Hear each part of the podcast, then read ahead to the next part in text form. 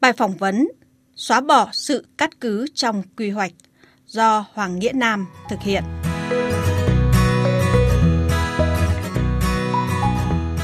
Cần phải làm gì để khắc phục những bất cập trong quy hoạch vùng cao nhằm thích ứng biến đổi khí hậu? Phóng viên Nhân dân cuối tuần đã có cuộc trò chuyện cùng Phó Giáo sư Tiến sĩ Nguyễn Hồng Tiến, Ủy viên Thường vụ Hội Quy hoạch và Phát triển Đô thị Việt Nam.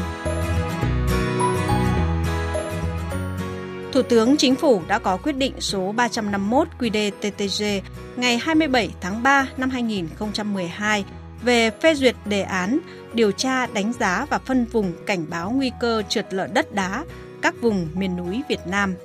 Sau 10 năm thực hiện, cần có tổng kết đánh giá và thông tin công khai về đề án. Đây là nguồn tài liệu quý, nhất là đối với các đơn vị tư vấn đang lập quy hoạch vùng Trung Du miền núi phía Bắc, vùng Tây Nguyên hay quy hoạch tỉnh của các tỉnh trong khu vực. Câu hỏi Biến đổi khí hậu, thiên tai thất thường, không theo quy luật đã tác động sâu sắc đến đời sống sinh hoạt sản xuất sinh kế của người dân. À, tuy nhiên, hiện công tác quy hoạch ở vùng cao dường như chưa theo kịp với yêu cầu thực tế, thưa ông. Trả lời trong quy định của luật quy hoạch năm 2017 và các hướng dẫn luật giảm tác động của biến đổi khí hậu, phòng chống thiên tai ứng phó biến đổi khí hậu là nội dung quan trọng phải được cụ thể trong các loại quy hoạch, từ quy hoạch quốc gia, quy hoạch vùng đến quy hoạch tỉnh. Trên thực tế, mọi khó khăn trong công tác quy hoạch đều xoay quanh một chữ thiếu, như là thiếu cơ sở dữ liệu hoặc thiếu số liệu không đầy đủ hoặc độ tin cậy không cao về địa hình, địa chất, địa mạo, thủy văn, điều tra vết lũ, hiện trạng trượt lở đất đá, sụt lún nền, sói lở sông suối. Thiếu hoặc không có các bản đồ phân vùng rủi ro thiên tai, bản đồ cảnh báo nguy cơ sạt lở đất, lũ quét, lũ ống,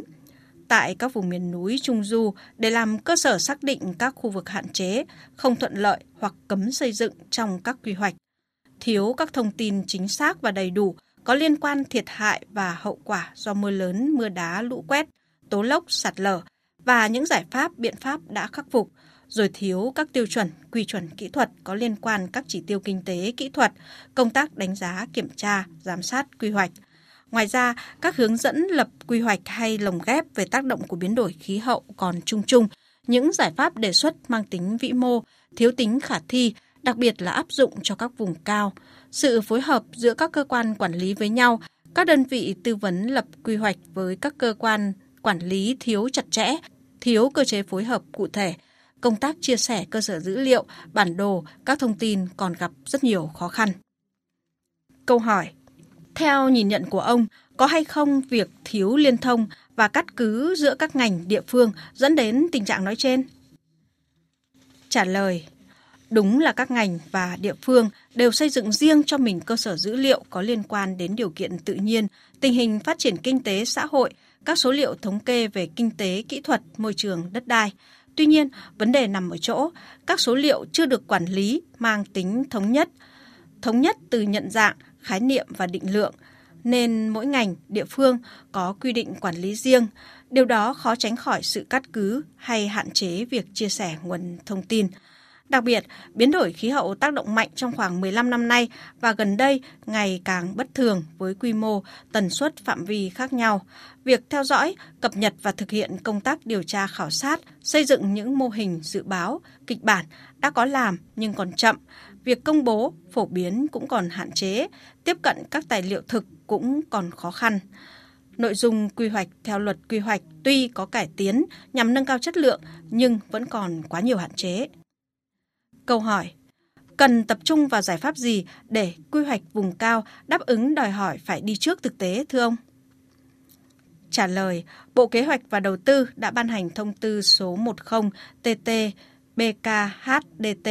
ngày 22 tháng 12 năm 2021 hướng dẫn lồng ghép nội dung phòng chống thiên tai vào quy hoạch, kế hoạch phát triển ngành kinh tế xã hội. Đây là một nội dung quan trọng trong các quy hoạch ngành, quy hoạch vùng và quy hoạch tỉnh. Bộ Kế hoạch và Đầu tư cần có kế hoạch tổ chức phổ biến, tập huấn thông tư này đến các bộ, ngành và các địa phương để biết và thực hiện. Cần có hướng dẫn bổ sung về tác động của biến đổi khí hậu trong các quy hoạch. Về phía Viện Quy hoạch Đô thị và Nông thôn Quốc gia đã hoàn thành nhiệm vụ xây dựng hướng dẫn quy hoạch đô thị, điểm dân cư nông thôn trong khu vực chịu ảnh hưởng của lũ ống lũ quét và sạt lở đất. Đây là tài liệu tham khảo rất bổ ích cho các nhà quản lý và tư vấn, đề nghị Bộ Xây dựng tổ chức công bố và thông tin rộng rãi trên các phương tiện thông tin đại chúng. Liên quan đến các tiêu chuẩn, quy chuẩn kỹ thuật phục vụ lập quy hoạch, căn cứ trách nhiệm được giao, các bộ cần tổng hợp, nghiên cứu, ban hành sớm để các cơ quan quản lý, đơn vị tư vấn có cơ sở áp dụng khi lập quy hoạch cũng như đánh giá quy hoạch. Chất lượng đồ án quy hoạch phụ thuộc vào năng lực của tư vấn, vì vậy cần phải làm tốt công tác đào tạo, tập huấn và nâng cao năng lực lập quy hoạch cho tư vấn hoặc phải có quy định rất cụ thể hoặc phải tuân thủ chặt chẽ việc lựa chọn tư vấn đúng quy định trong luật quy hoạch. Vâng, xin cảm ơn ông.